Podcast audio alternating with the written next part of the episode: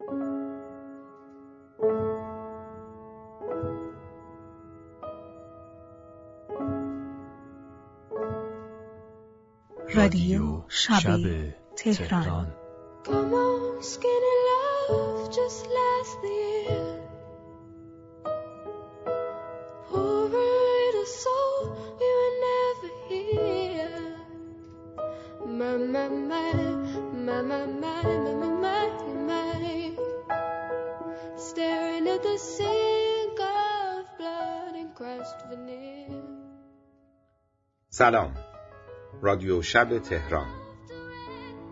در شب آغازین بهمن ماه سال سیاه و کرونا زده 1399 به سومین قسمت از فصل دوم این مجله شبانه که مهمونی خودمونی شعر و موسیقی و سینما و تئاتر و بقیه چیزای خوشمزه‌ایه که فعلا برامون باقی مونده خوش اومدید.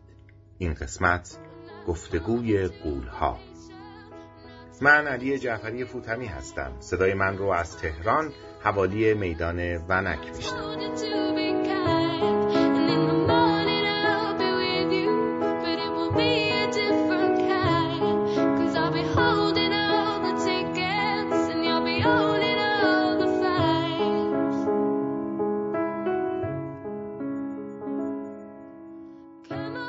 امیدوارم قسمت های قبلی رو شنیده باشید و خیلی ممنونم از همه دوستایی که بیتعارف بهم گفتن در رادیو شب تهران کدوم قسمت ها رو بیشتر دوست دارن و کدوم قسمت ها رو کمتر.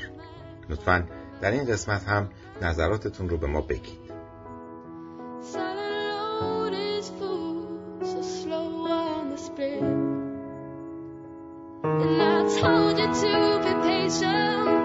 ترانه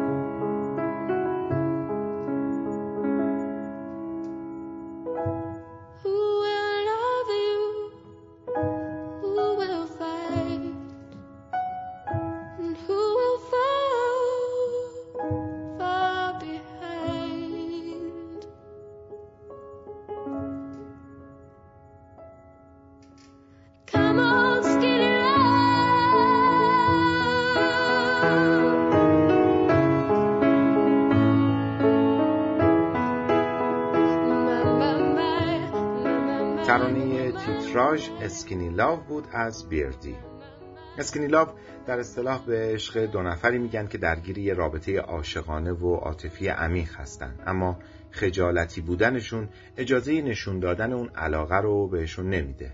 در ضمن می‌تونه بعضی اوقات معنای رابطه رو هم داشته باشه که علاقه ای توش نیست. فقط هر دو نیاز دارن یکی کنارشون باشه و تاییدشون کنه.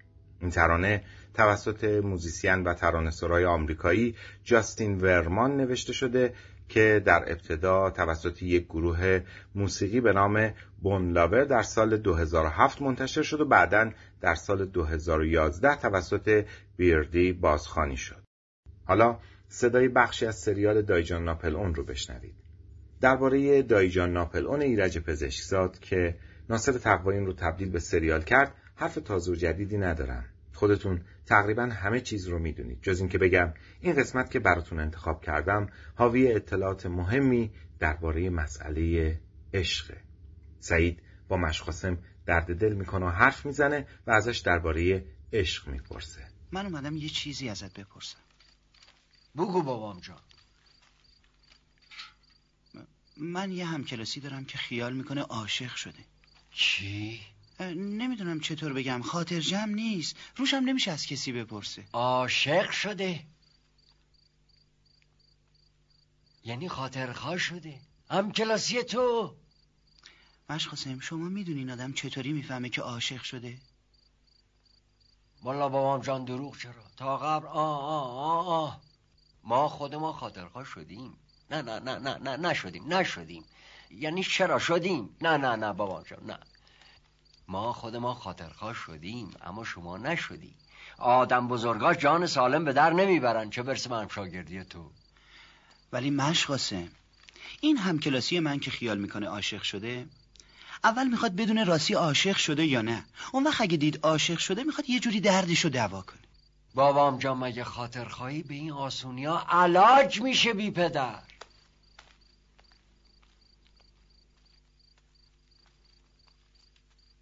بالاخره نگفتی آدم چطور می‌فهمه عاشق شده. والا بابام جان دروغ چرا؟ آن وقتی که نمیبینیش توی دلت پنداری یخ میبنده وقتی میبینیش توی دلت پنداری تنور نونوایی روشن کرده. یعنی اون که ما دیدیم اینجوری بود.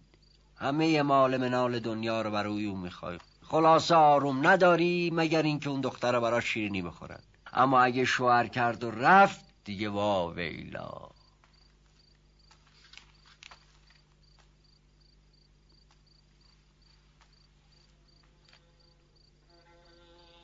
تو شهر ما یه نفر بود که خاطرخواه شده بود. یه روز اون دختر برای یه نفر دیگه عقد کردن فردا صبحش شهری ما راه بیابونو گرفت و رفت. حالا 20 سال گذشته هنو هیچکی نفهمیده چی شد کجا رفت. پنداری دود شد رفت با آسمان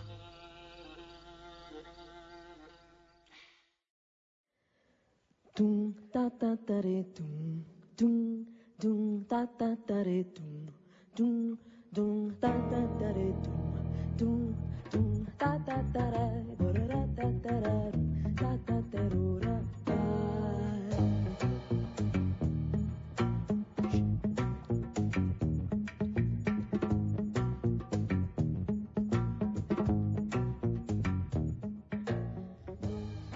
نگارم رو میشنوید با صدای گلنار.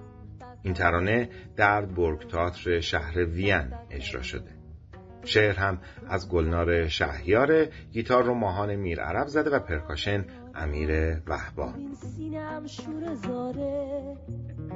تو دستم نگیری جوی بار شابی نداره. به بار عبر تنها به خونه مرغ میما غم دوری نگارم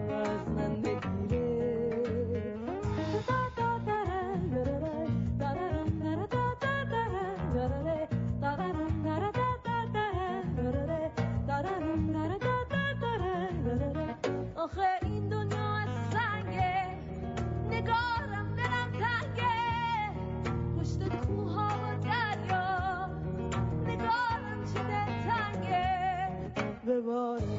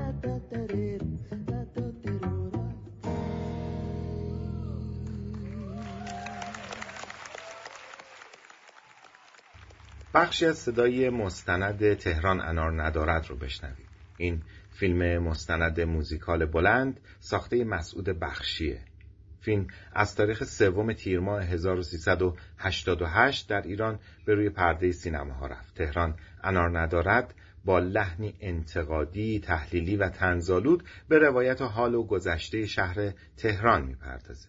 از فیلم بخشی رو براتون انتخاب کردم که به معرفی تهران قدیم می‌پردازه. معرفی مشاغل تهران قدیم یکی از جذابیت های این بخش. بازار تهران اینقدر بزرگ شده که به آن بازار بزرگ لقب دادن. بازار بزرگ هنوز هم قلب اقتصاد و مذهب شهر تهران محسوب می شود. در بازار بزرگ از شیر مرغ تا جان آدمیزاد را می فروشند. مستحضرید که ریشه بازار بزرگ در کسب حلال است. عمده ترین مشاغل مردم تهران در عصر ناصری عبارت بود از جارچی، درویش، مردشور، کفننویس، فالگیر، خرکچی، کناس و مطرب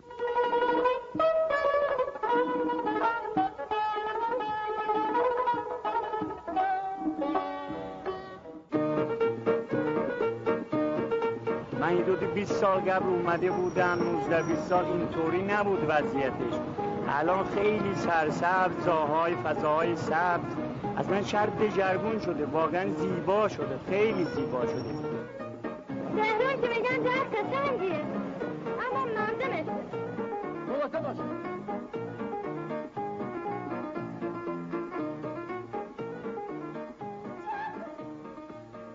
ناصر شاه به جز چند امارت در فرح آباد، اشرت آباد، سلطنت آباد نجف آباد، یافت آباد و قصرهای گلستان، شمس الاماره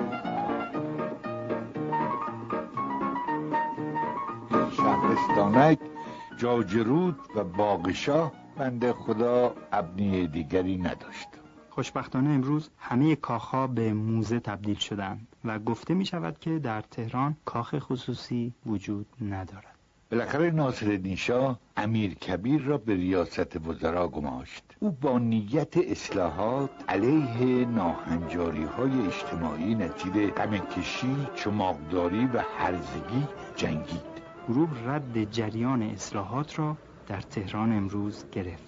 جریان گسترده ای که از درختان خیابان ها تا چمن پارک ها درختچه تپه ها و حتی موی سر آقایان را مرتب اصلاح می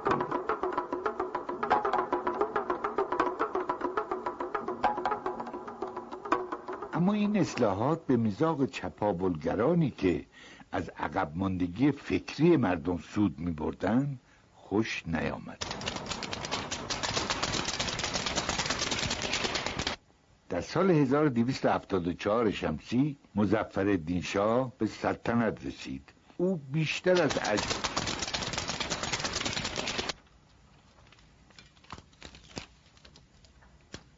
در این زمان مشروط خواهان که از بیکفایتی شاه رجال و نفوذ روس و انگلیس خونشون به جوش آمده بود با اعتراض به سوی تهران روانه شدند.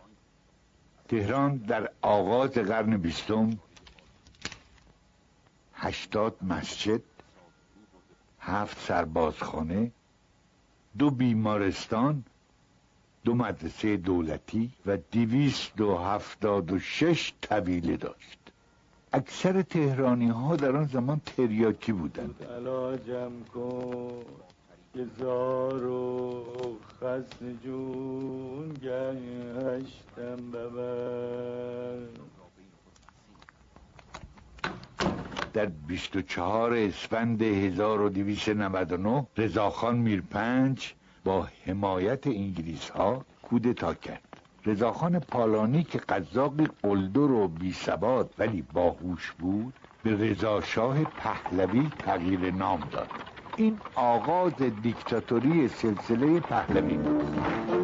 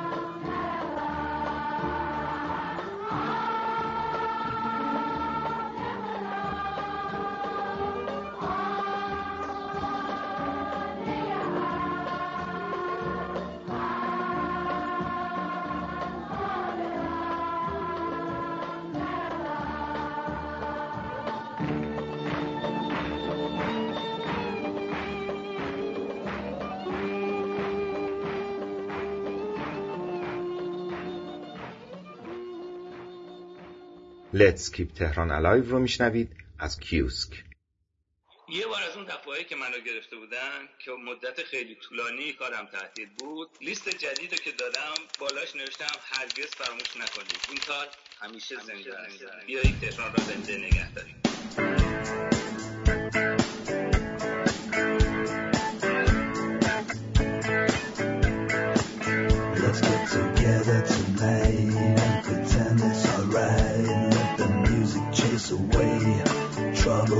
Your mind. Hit the play.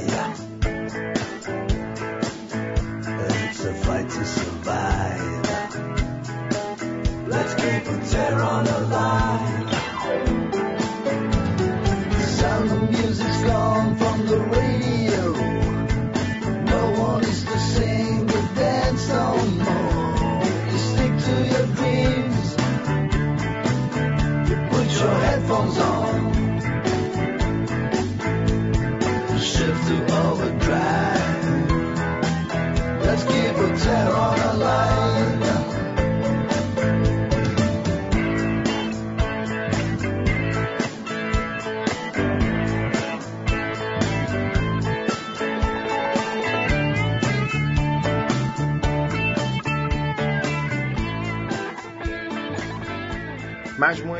رادیو شب تهران روی شنوتو و سایر سایت ها و اپلیکیشن های پخش پادکست مثل Castbox، Google Podcast، Apple Podcast، تهران پادکست و مانند اینها قابل دریافت.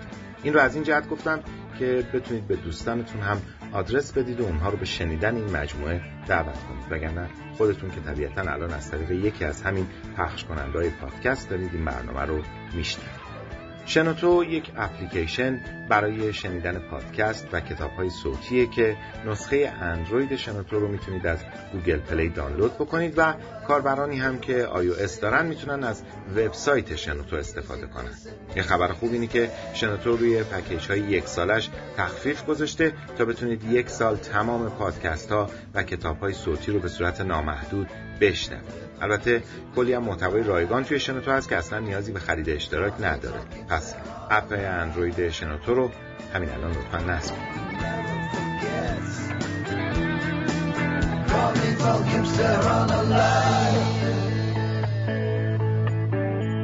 جان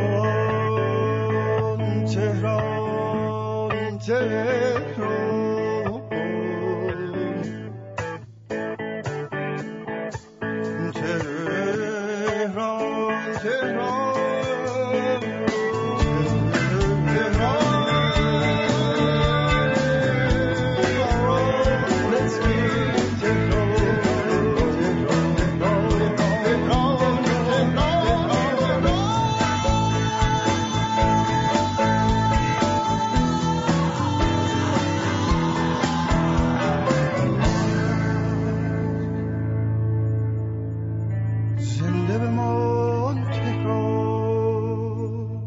بخشی از گفتار داریوش شایگان رو بشنوید درباره خیام خیام نازنین و بیبدیل. و بعد از اون آواز استاد محمد رضا شجریان که نام و یادش جاودان باد. بهتون بگم من در واقع نه خیام شناسم نه تخصص در ادبیات ایران دارم. رشته من سابق بر این فلسفه های هند بوده بعدم فلسفه تطبیقی بوده. اگر من به خیام علاقمند شدم و یه مطلبی راجع بهش نوشتم این بود که از بچگی به من یک کتابی هدیه دادن. خیلی کوچیک بودم مثلا ده سالم بود یا نه سالم که رباعیات خیام بود با ترجمه فرانسه موقع فرانسه می‌دونستم.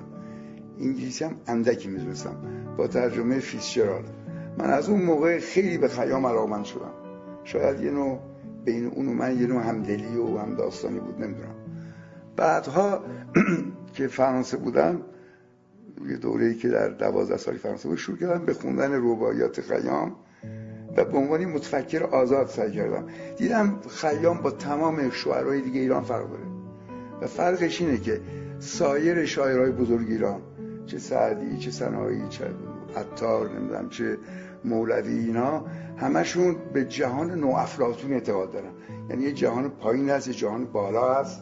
عالم ملکوت هست عالم مثال هست عالم ناسوت هست ازل هست ابد هست یه دایره وجود هست ولی خیام تو این دایره نمی گنجه و شما به محض اینکه رباعیات اینو می‌خونین ببینید اصلا مفهوم وجود نیست. هستی که اساس فکر نو افلاطونی در خیام نیست. یه هستی شکسته است. یعنی لمعات هستیه. لحظات حضوره. یو من دیدم که این فکر یه فکری است که فوق فکر جدیدیه و جهان نو افلاطونی رو وارونه کرده.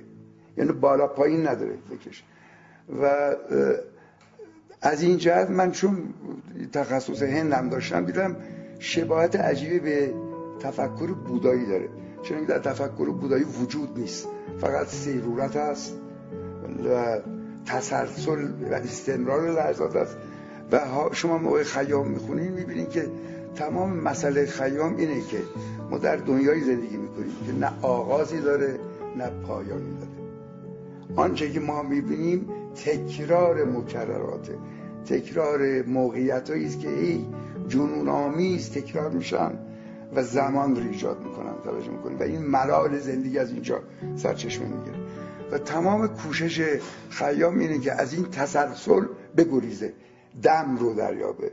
چون اگر شما دم رو دریابین از این تسلسل ملال انگیز تکرار بیرون میایین به یه آگاهی هوشیاری می‌رسید مثل اینکه تسلسل هستی رو شکستیم. توجه می‌کنید این برای من خیلی جالب بود. دیدم که این تفکر خیام در واقع در این جهته و اگر شما بعضی از روایات خیام رو مثلا فکر می‌کنی یا کشف می‌کردین اصلا نمی‌فهمید این آدم مسلمونه. چون اصلا مسائل دینی توش اصلا مطرح نمیشه. تو روایات اسیرا یعنی اونایی که ما میگیم اسیر چون ما در واقع نمی‌دونیم. خیام چند تا روایی گفته. همونطور که مستحضر هستید اولین روایات که چند صد سال بعد از مرگ او در یک کتابی مثل مرساد و رواد پیدا شد. بعد رو این از خیام در زمان خودش به عنوان شاعر معروف نبود. به عنوان دانشمند بزرگی معروف بود که ریاضیدان بود نجوم بود و اینطور. این که این از من رفت دید من از خیام یه دید خیلی خاصیه. شاید خیلی باش موافق نباشن. من اینو یه متفکر در واقع یه مقدار حاشیه‌ای. ولی در ضمن حالا خیام رو بذاریم کنار ما در تفکر ایرانی یک تفکر خیامی می‌بینیم که در حافظ هم گاهگاهی هست. اسم می‌کنیم یک تفکر که این همه چی هیچ بعد هیچ است و زیر پای ما خالی است و و این دنیا توهم بیش نیست فانوس خیاله. اصطلاحاتی که خود خیام به کار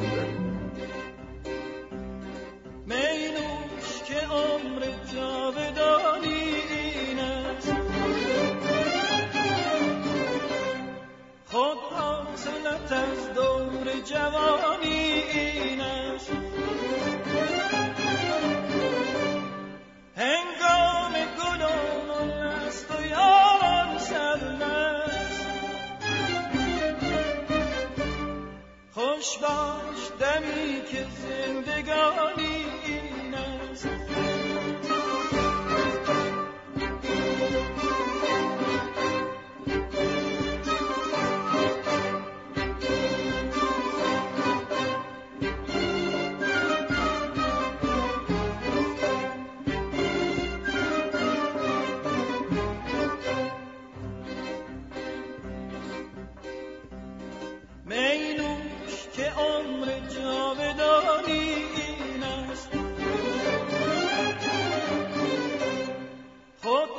حاصلت از دور جوانی این است. هنگام گل و است و یاران سرمست خوش باش دمی که زندگانی رباعیات خیام اسم یه آلبوم موسیقی با دکلمه احمد شاملو و آواز استاد محمد رضا شجریان از رباعیات خیامه و این آوازی رو هم که شنیدید از همون آلبوم براتون انتخاب کرده بودم در این آلبوم احمد شاملو سی ربایی از خیام رو دکلمه کرده و محمد رضا شجریان هم پنج ربایی رو با آواز خونده. موسیقی این مجموعه هم ساخته فریدون شهبازیانه. این آلبوم در سال 1355 منتشر شد. وقتی درباره خیام صحبت می‌کنیم بی اختیار یاد می و شراب و میگساری و گذر از همه رنجهای دنیا میافتیم. اما ایده خیام ایده منحصر به اون نیست. کافی از مرزهای جغرافیایی کشورمون یک کوچولو فاصله بگیریم و بریم به یک سمت دیگر دنیا تا درباره فیلمی صحبت بکنیم که به شادخاری و شادنوشی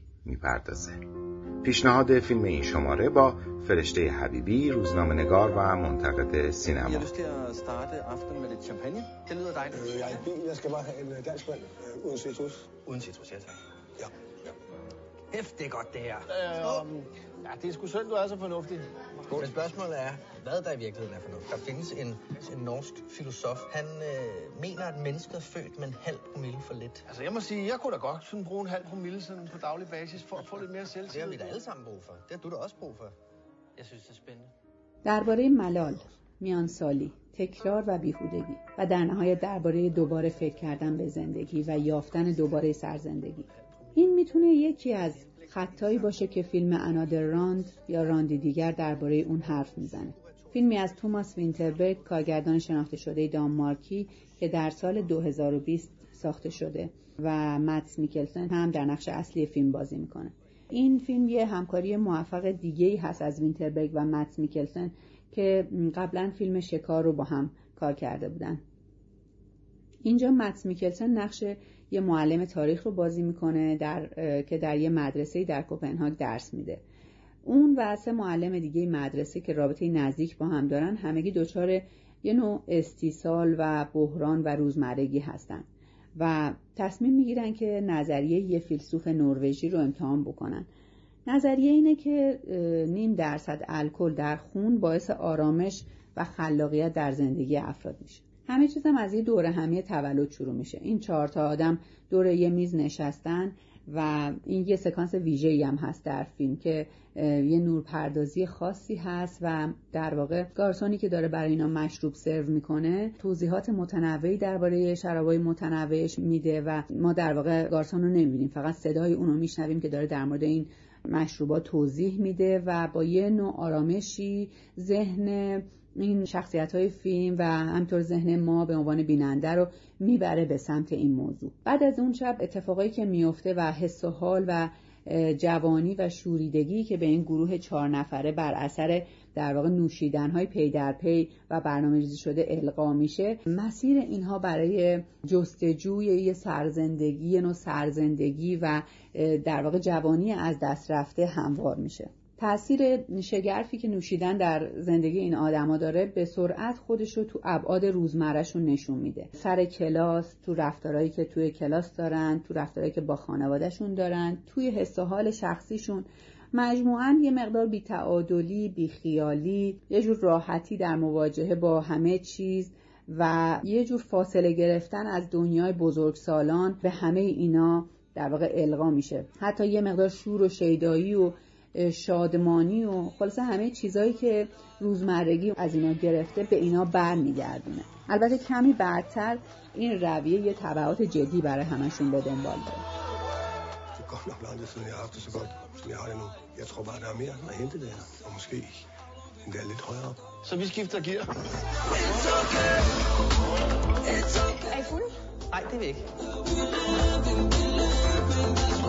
Förklara för barnen vad som har hänt.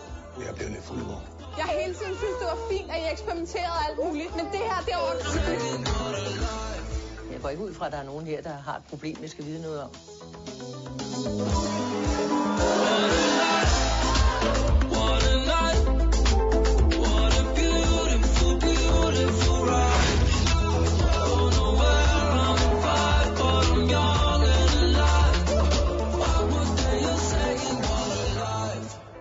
به نظر میاد فیلم در ستایش نوشیدنه.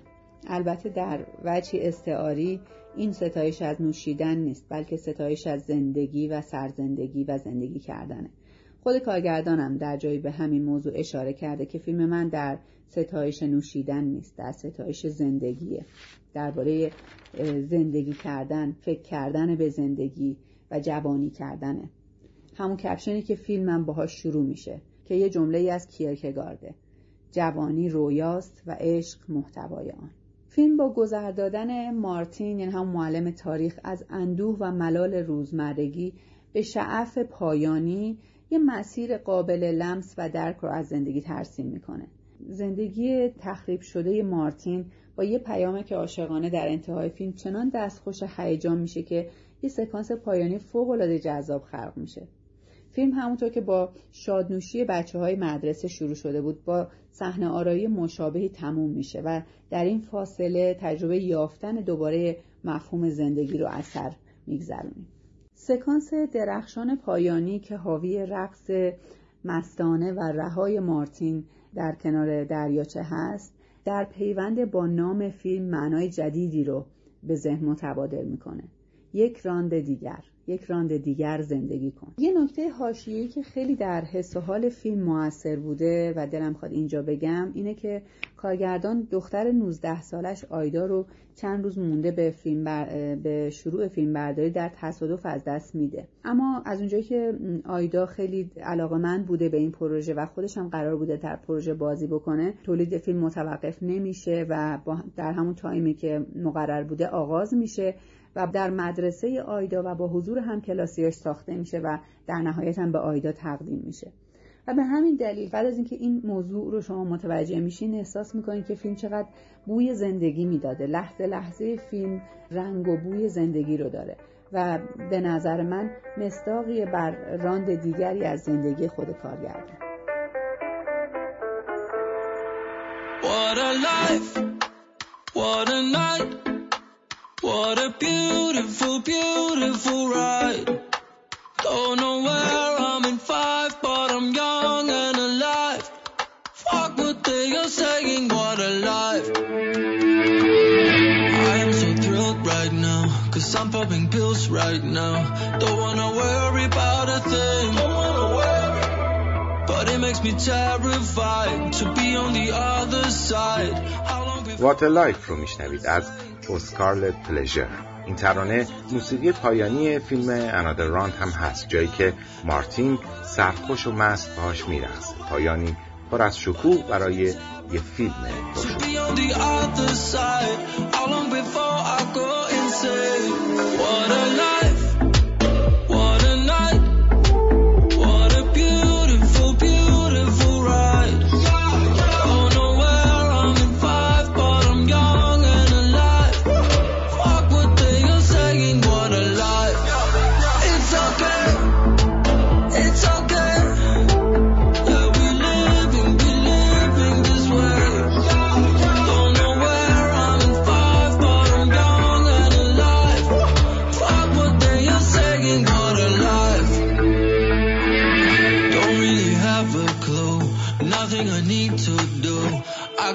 رادیو شب تهران با حمایت های مادی و معنوی شما می‌تونه به راهش ادامه بده. برای من خیلی مهمه که نظرتون رو درباره این مجموعه بدونم. برای حمایت مالی از تولید این پادکست هم می‌تونید بهم لطف کنید از طریق سایت هامی باش و لینکی که در پایین پادکست گذاشتم با ریال ارز خارجی و بیت کوین از این برنامه حمایت.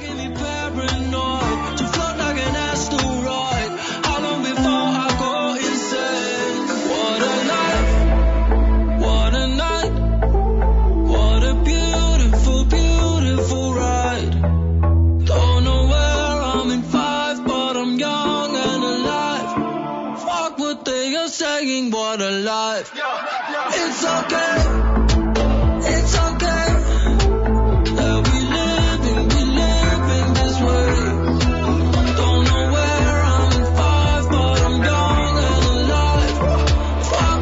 are saying, what a life. نادر برهانی مرند نمایشنامه نویس و کارگردان تئاتر که سالها در رادیو در تولید نمایش های رادیویی هم فعال بوده در سال روز درگذشت احمد آقالو خاطراتی از این هنرمند بزرگ رو در اینستاگرامش منتشر کرد. همون موقع وقتی اون یادداشت‌ها رو میخوندم انگار صدای نادر رو میشنیدم که داره از جناب آقالو حرف می‌زنه. برای این شماره رادیو شب تهران دلم می‌خواست به صاحب صدای افسانه‌ای نمایش‌های رادیویی جناب آقالو هم عرض ادب کنم. بنابراین به نادر برهانی مرند زنگ زدم و ازش خواستم که همون پست اینستاگرامی رو برای من و شما بخونه و بعد از اون بخشی رو میشنوید که من اسمش رو گذاشتم گفتگوی قولها حمید سمندریان و احمد آقالو در برنامه رادیویی پرده دوم درباره نمایش آنتیگونه ژان آنوی با هم گپ می‌زنن.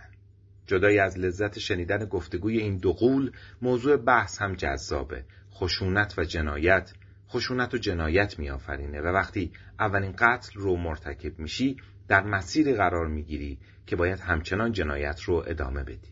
پرده دوم مجموعه برنامه و نمایش های رادیویی بود که در دهه هفتاد از رادیو پخش شد چند سالی بود که واحد نمایش رادیو به ساختمانی توی خیابون اردلان منتقل شده بود واقع در میدان هفت تیر.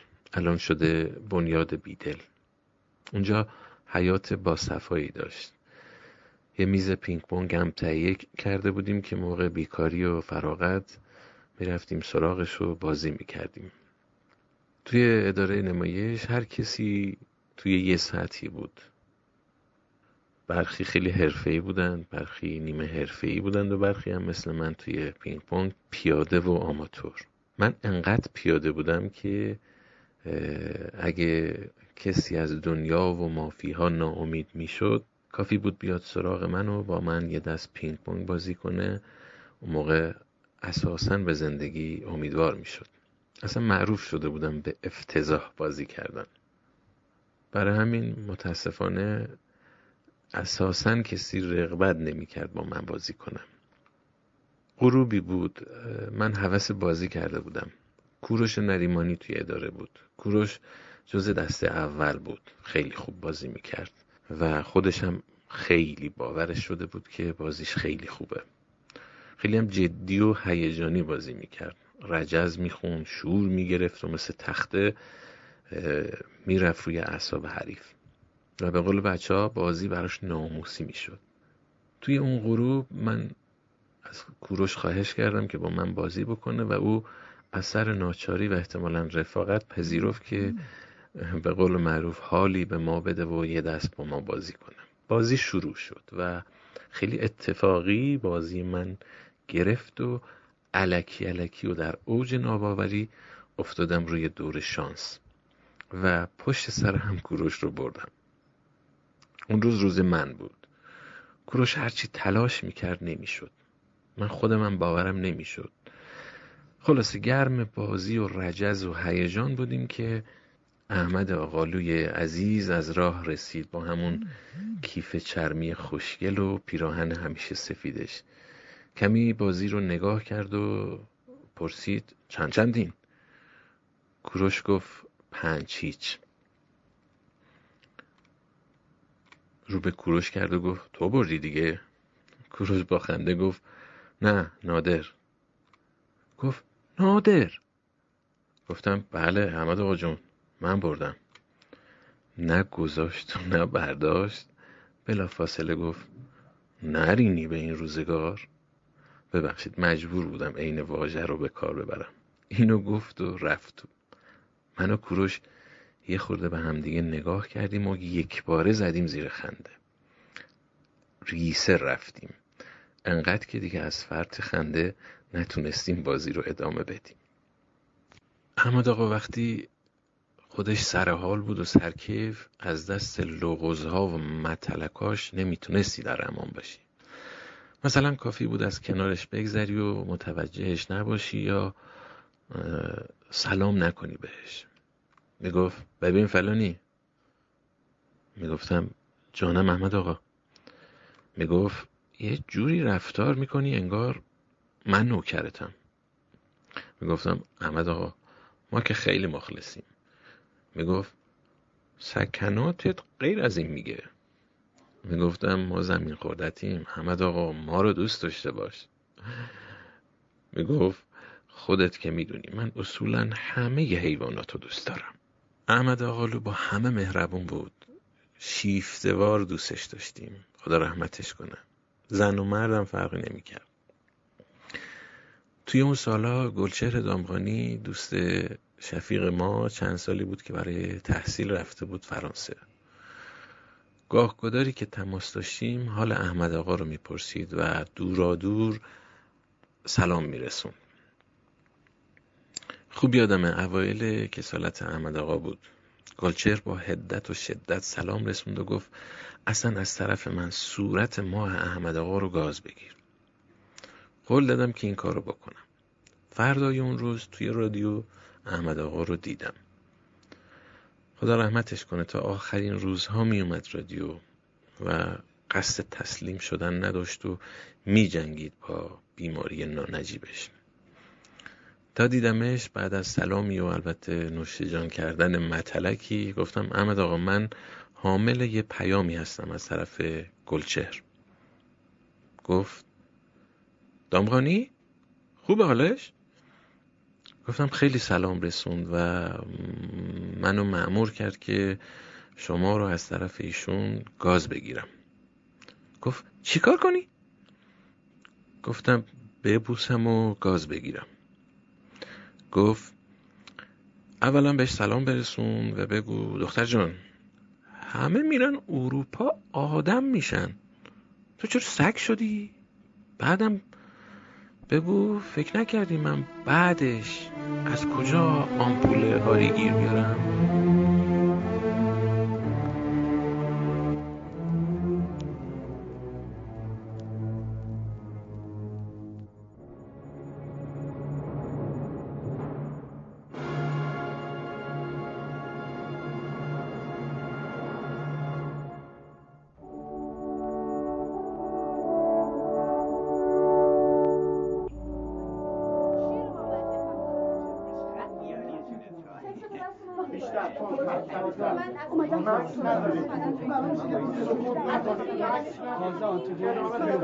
دیوار گذاشته بودن به جمع شنوندگان عزیز سلام عرض می‌کنم و نمایشمون رو شروع می‌کنیم.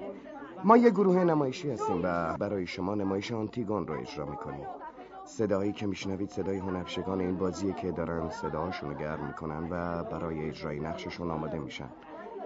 خود بنده بهرام ابراهیمی یکی از اجرا رو به عهده دارم و البته گهگاه به عنوان معرف برای توضیح آنچه شما میشنوید و اما بنابر خصوصیت رادیویی نمی‌بینید خدمتتون خواهم بود.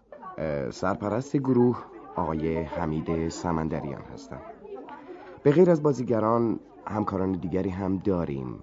من جمله دوست عزیزمون جناب آقای محمود مختاری که تهیه کننده این کار هستند آقای جمال احمدی پور صدا بردار و فرشاد آزرنیای عزیزم افکت و البته گهگاه بنابر ضرورت نمایشی یکی دو نفر نمایش رو قطع می‌کنن و توضیحاتی میدن. از جمله سرپرست گروه آقای سمندریان و یک همکار نزدیک ما جناب آقای احمد آقالو. بله. خب قرار نبود که اسم من شما گفته بشه. بله. ولی آقای آقالو آقای ابراهیمی شما رو رو در واقع لو دادن اینجا بله. و حضورتون مشخص شد. من فرصت رو غنیمت شمردم از حضور شما و تا هنرپیشگان حاضر بشند که اجرا رو شروع بکنند. می‌خواستم ببینم اگر سوالی هست یا شما چون ارتاب ساکن به عنوان یک دوست صمیمی همکار بسیار خوب و قدیمی با ما اینجا برخورد کرد در استودیو. نظرتون چیه در مورد این کار که بخشی از تمریناتش رو شما دیدید؟ بله. اگر سوالی هست بفرمایید که حالا عرض کنم که من الان دچار هیجان بیشتر بازی هستم. دلم خواست اونور بودم ولی حالا این شانس پیدا کردم که این طرف باشم و این هیجان سوال کردنم کمتر نیست هیجانش از بازی. مخصوصا سوالی که از شما بشه. عرض کنم که آنتیگون یک موضوع خیلی قدیمی و خیلی مدرنه چون یک موضوعی که همین جور در طول تاریخ تکرار شده به دلیل اهمیت موضوع. مبدع این برمیگرده به سوفوکل که آغاز کرده قبل از میلاد چندین قرن قبل از میلاد و این موضوع همینجور تکرار شده توسط ژان کوکتو به عنوان یک فلسفه جدیدی ازش دیده مطرح کرده یا به عنوان یک چریک یک عمل سیاسی که برشت مطرح کرده. و شما از بین این تکرار آنتیگون توسط نویسندگان دیگه ژان آنی رو انتخاب کردید و با اینکه من خودم شخصا فکر می‌کردم اگر شما بخواید اجرایی از آنتیگون داشته باشید آنتیگون اصیل رو اجرا خواهید کرد به دلیل شناخت شخصی من از شما. ولی شما این رو اجرا برای اجراتون انتخاب کردید. حتما یک انگیزه معینی هست و حتما یک توضیح قانع کننده دارید اگر بفرمایید. بله در حقیقت علت همون است که شما ذکر کردید زمینی در گفتارتون. تم آنتیگون تمی که چون جهان شموله چون همیشگیه چون پایداره هر بار انسان هایی که اومدن با تعویز زمان با, با تعویز اجتماعات در جغرافی های دیگه در تاریخ دیگه این موضوع مطرح شده موضوع آنتیگون و اساسا تمام موضوع هایی که بشر رو فطرتی بررسی کرده همیشه بشر با مسائل جدیدی برخورد کرده.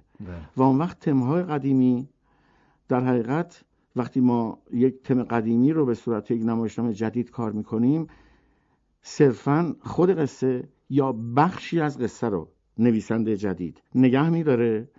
اما در زوایا در تحلیل نمایشنامه در پرداخت نمایشنامه در داخل اون چارچوب قصه ای حرف خودش رو می‌زنه بله. فلسفه خودش رو بیان می‌کنه اینجا هم ژان آنوی این در واقع خصوصیت قرن بیستم رو پیاده کرده که قدرت های زمان رو بررسی کرده بله.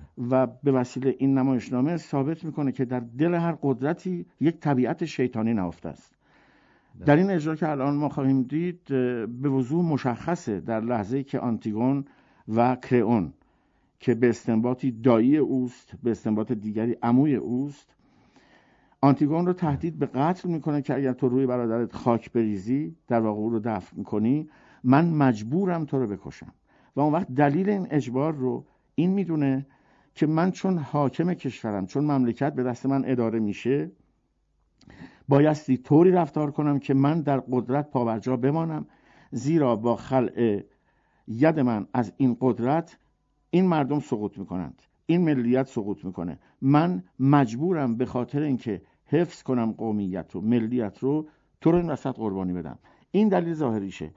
ولی دلیل اساس، اساسیش رو ژانانوی در فطرت خود کرئون می‌بینه که شخصا و فردن مایل قدرت خودش حفظ کنه. حالا این قربانی رو انجام میده و حالا خواهیم دید که در نمایشنامه او رو می... آنتیگون رو می‌کشه یا نمی‌کشه.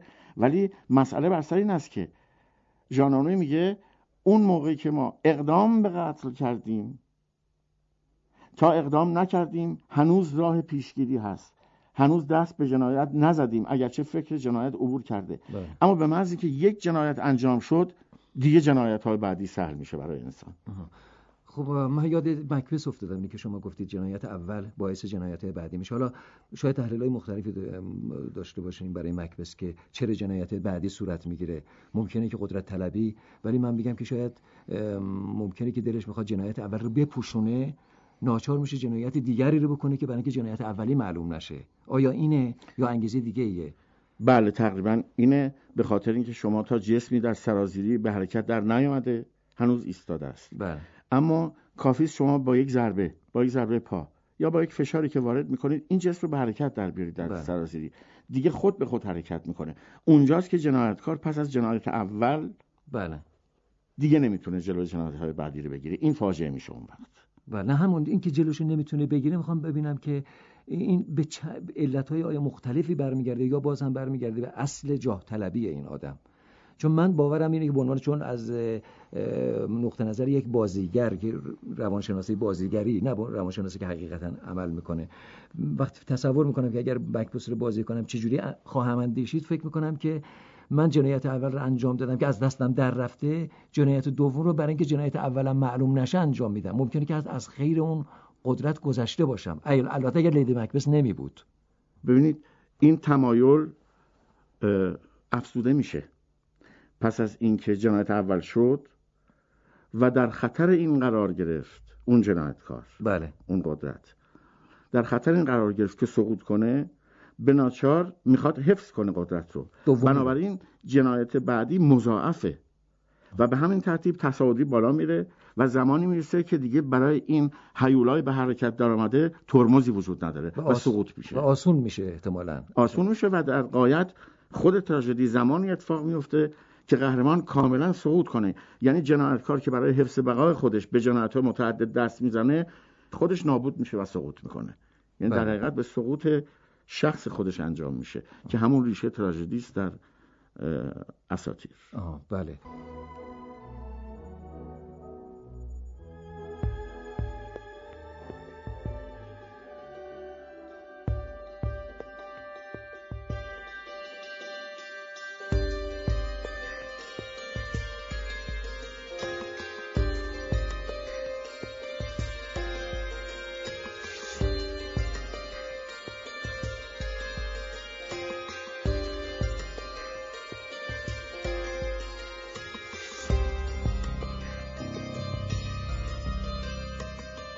ترانه آنتیگونه رو میشنوید از گروه ارهای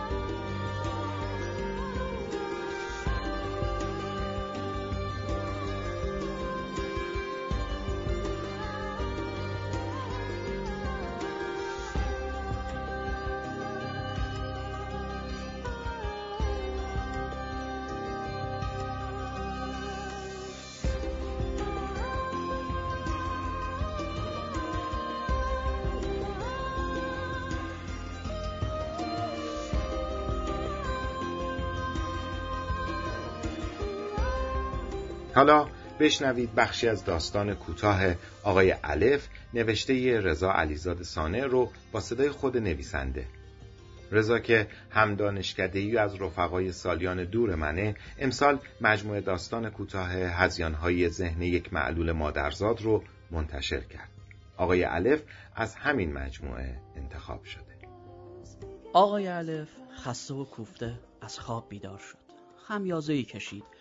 کش و قوسی کرد و زیر لحاف جابجا شد. سرش را روی بالش فشار داد تا بیشتر فرو برود. چشمانش را بست شاید دوباره خوابش ببرد. کمی تلاش کرد ولی متاسفانه فایده ای نداشت و با وجود اینکه ترجیح می‌داد کل روز را بخوابد به نظر می رسید که دیگر نمی شود.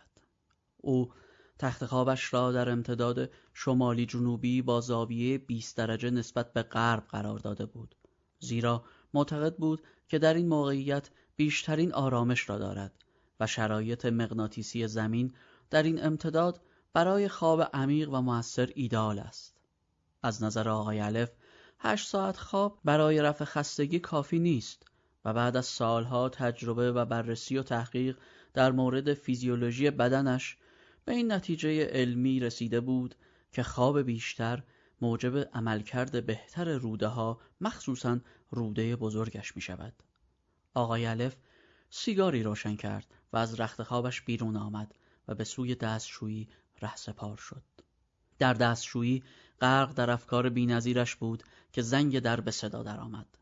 بی حرکت کمی صبر کرد و زنگ در دوباره صدا کرد و او باز تکان نخورد. گوشهایش را تیز کرد ولی خبری نشد. با خود گفت حتما پستچی است چون دو بار زنگ زد. اما امروز تعطیل است و پستچی ها هم کار نمی کنند از چنین استنتاجی به خود بالید. سینهاش را جلو داد و سیگار دومش را روشن کرد و مشغول بررسی ابعاد سرامیک های کف دستشویی شد. در مقایسه طول و عرض سرامیک ها با نسبت طلایی به این نتیجه مهم رسید که نسبت طلایی واقعا طلایی نیست و اندازه سرامیک های دستشوییش بسیار مناسبتر و زیباتر است آقای الف هرگز ازدواج نکرده بود او از زنها خوشش نمی آمد و معتقد بود تمامی دردسرهای روی زمین مربوط به همین زن هاست. او به برابری جنسیتی بسیار معتقد بود. می گفت زنها هم باید شلوار بپوشند و مثل مردها موهایشان را کوتاه کنند.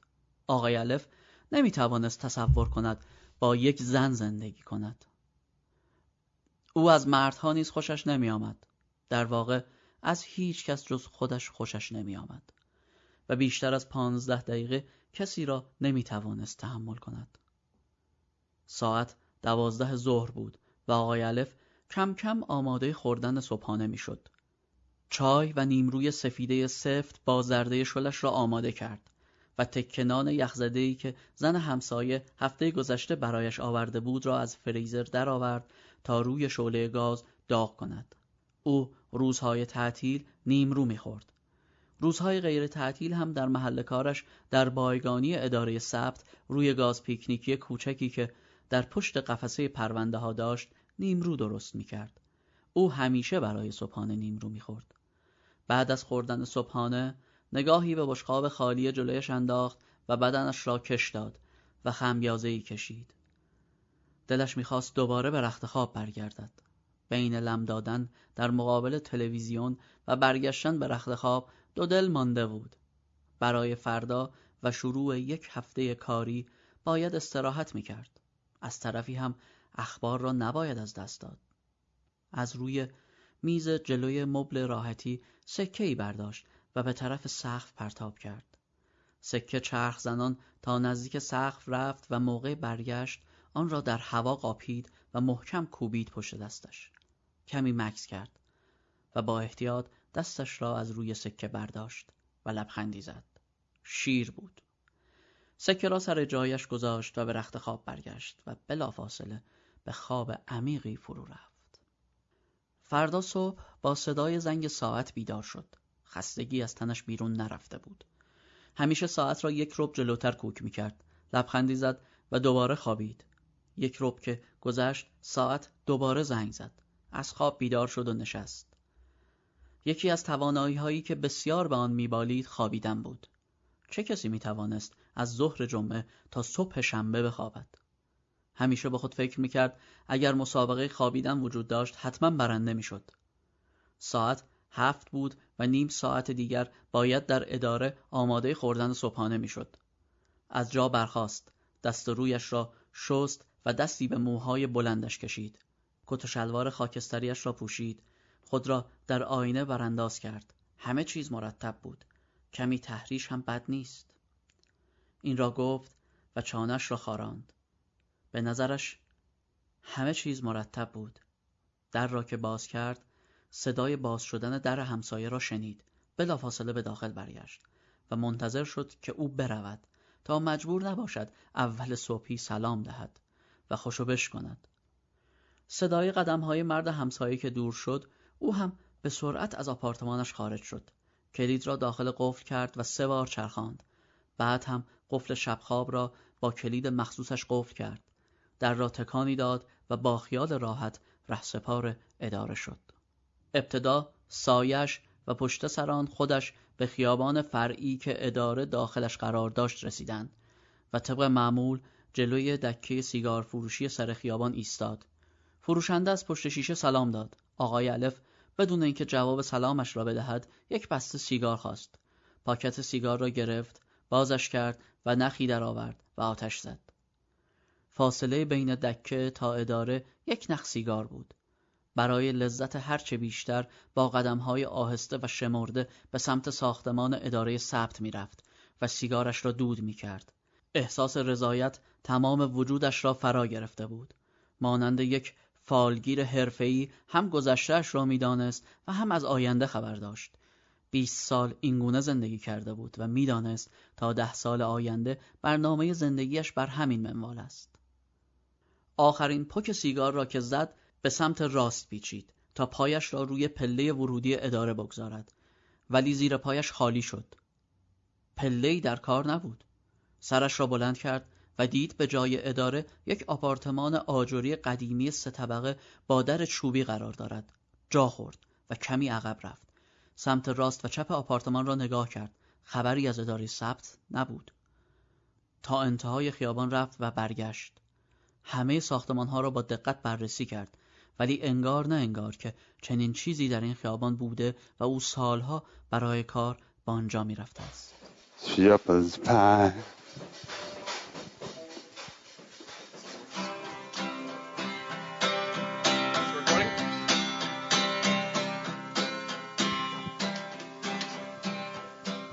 ترانه شپردز پای از آلبوم دیزرت سکشن شماره 9 و 10 این آلبوم پنجمین آلبوم رسمی این گروه راکه که در سال 2004 منتشر شد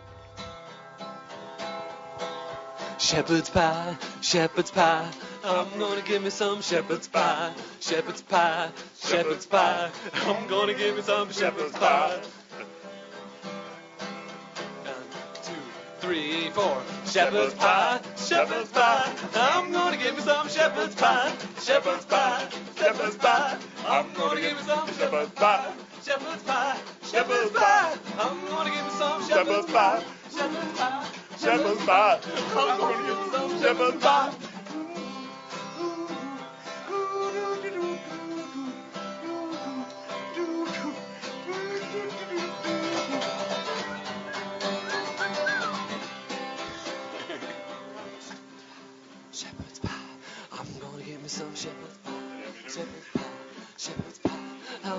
Give me some shepherd's pie. Shepherd's pie. Shepherd's pie. I'm gonna give me some shepherd's pie. Shepherd's pie. Shepherd's pie. I'm gonna give me some shepherd's pie. Shepherd's pie. Shepherd's pie. I'm gonna give me some shepherd's pie. Shepherd's pie. Shepherd's pie. I'm gonna give me some shepherd's pie. Shepherd's pie. Shepherd's pie. I'm gonna give me some shepherd's pie. Shepherd's pie. Shepherd's pie. I'm gonna give me some shepherd's pie. Shepherd's pie. Shepherd's pie. I'm gonna give me some shepherd's pie. Shepherd's pie. Shepherd's pie. I'm gonna give me some shepherd's pie. Shepherd's pie. Shepherd's pie. I'm gonna give me some shepherd's pie. Shepherd's pie. Shepherd's pie. I'm gonna give me some shepherd's pie. Şapırta! Şapırta! Şapırta! Şapırta! Organizam şapırta! Şapırta!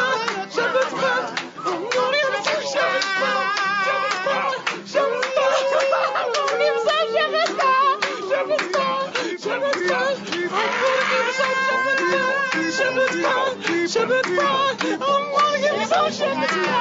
Şapırta! Şapırta! Şapırta!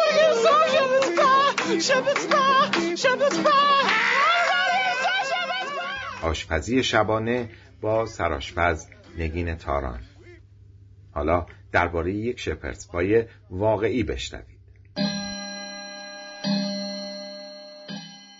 شپرس پای یا پای چوپان یه غذای بریتانیایی ایرلندی اصیل و قدیمیه. و به این خاطر به این اسم معروفه که در زمانهای قدیم جزو غذاهای سنتی روستایی‌ها و کشاورزا بوده. خب قسمتی از هنر انسان هم در این هستش که با اون چیزهایی که در دسترس داره بتونه یک غذای خوشمزه و لذیذ و عالی درست بکنه. و اونچه در دسترس روستاییان به وفور بوده گوشت و سبزیجات بوده که باعث پیدایش این غذای خوشمزه و لذیذ شده. برای درست کردنش نیاز داریم به 4 عدد سیب زمینی آب پز 250 گرم گوشت چرخ شده یه دونه پیاز نگینی شده یه قاشق رب نمک و فلفل سیاه و آویشن و اورگانی به میزان لازم 50 گرم کره پنیر پیتزا 100 گرم و پنیر پارمزان 20 گرم. داخل یه تابه دو قاشق روغن میریزیم و پیازهامون رو توش یه تفت کوچولو میدیم. گوشت رو اضافه می‌کنیم نمک و ادویجات رو و آخر سر رب رو. یه کوچولو بهش آب اضافه می‌کنیم و می‌ذاریم این سس غذامون بمونه و غلیظ بشه و آب اضافهش رو بکشیم. داخل یک ظرف دیگه سیب زمینی ها رو به همون صورت که داغ هستن به همراه کره نمک و ادویه ها میکوبیم و کنار می‌ذاریم. اینجا باید یک ظرف زیبا که همخونی داشته باشه با چیدمان میز غذای شما انتخاب بکنید که علاوه بر همخونی و زیبایی که داره با میز غذاتون باید مقاوم حرارت هم باشه. چون این غذا توی همون ظرفی که بیکت میشه پخته میشه توی همون ظرف هم سرو میشه. ظرفتون پس باید مقاوم به حرارت باشه و بشه داخل فر گذاشت. نصفی از مایع سیب زمینیتون رو در ته اون پیرکس یا ظرفتون فشرده می‌کنید. مایع گوشتی که ولرم شده روش میریزید. روی اون رو پنیر پیتزا می‌دید و نصف دوم سیب زمینی رو می‌خوایم روی این مواد بریزیم هنر شما اینجا مشخص میشه که چقدر با سلیقه و زیبا بخواین این قسمت دوم سیب زمینی ها رو روی موادتون بدین. به خاطر اینکه زیبایی این غذا در همین جاست و به همون صورت دیده میشه. پس شما چند تا راه دارین؟ یکیش این هستش که این قسمت دوم سیب زمینی هاتون رو گوله کنید یا با یه اسکوپ بستنی به صورت دایره دایره در بیارید و کیپ هم روی ظرف غذاتون بچینید. یا اینکه می‌تونید کل مواد رو لای دو تا نایلون پرس بکنید بذارید یه کوچولو تو فریزر نیمه یخ زده بشه بعد با کاتر و قالب های دلخواهتون قالب بزنین و اون شکل های قالب زده رو روی ظرفتون بچینید و در نهایت روش رو پنیر پارمزان بپاشید. ساده ترین راه هم این هستش که به صورت سنتی هم به همین روش استفاده می شده از قدیم. قسمت دوم رو هم با پشت قاشق فشرده بکنید روی مواد و با چنگال یا چاقو ته و شیارهای کجراه روی مایتون مایه سیب زمینیتون بندازین و پنیر پارمزان رو روش بپاشین. و در نهایت میره داخل فری که از یک رب جلوتر گرم شده دمای 180 درجه. مدتش هم حدود 20 دقیقه تا 30 دقیقه هستش در حدی که اون پنیر پیتزای وسط آب بشه و اون پنیر پارمزانه که رو پاشیدیم طلایی رنگ بشه روی پنیرتون و روی اون غذاتون سیب زمینیاتون حالت طلایی پیدا بکنه و در همین حد کافی هستش. بعد از اینکه اسفر در آوردین بهتر هستش که بذارین از اون حرارت و داغی زیاد بیفته. بعد از یه دو دقیقه پنج دقیقه که از اون داغی افتاد روی غذاتون رو با سس کچاپ و خردل چند برگ رزماری تازه و گوجه چری تزئین بکنید. و گارنیشش بکنید و سر میز غذا ببرید. و توی یه دور خوب با خانواده و عزیزانتون نوش جون کنید. هنر دست خودتون نوش جونتون.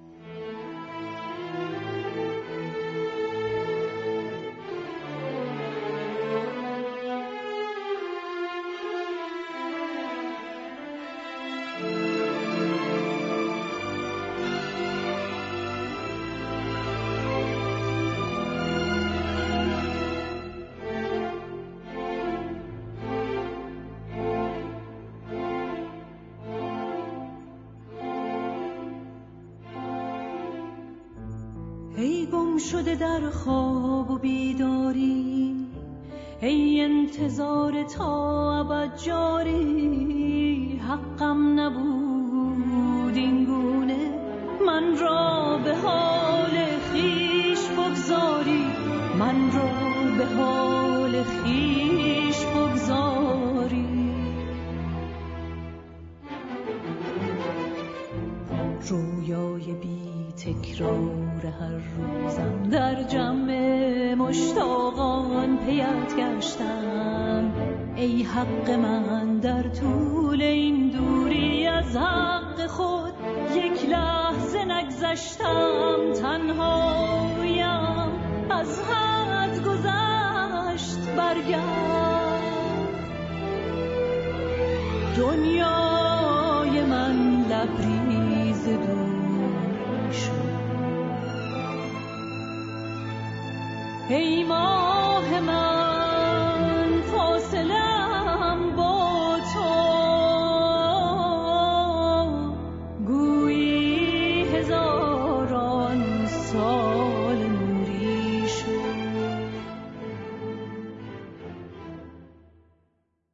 ترانه برگرد رو میشنوید از سهیلا گلستانی.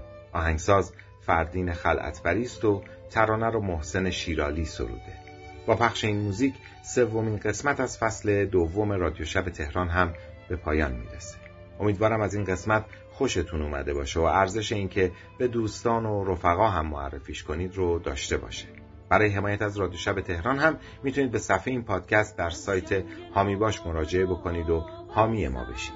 لینک هامی باش رو در توضیحات پادکست براتون گذاشتم. شب گرچه غم افزاید خورشید از او زاید چون راحت دل دلخواهان از درد چه پرهیزم شبتون بخیر.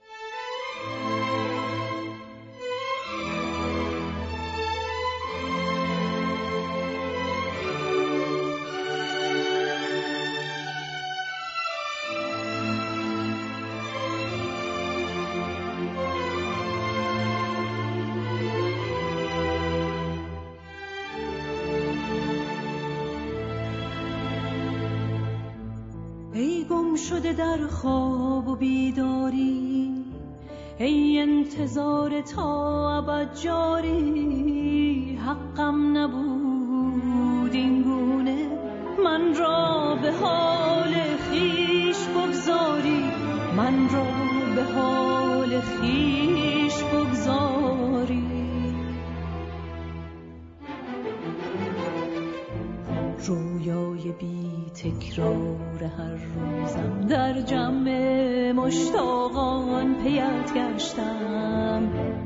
حق من در طول این دوری از حق خود یک لحظه نگذشتم تنها.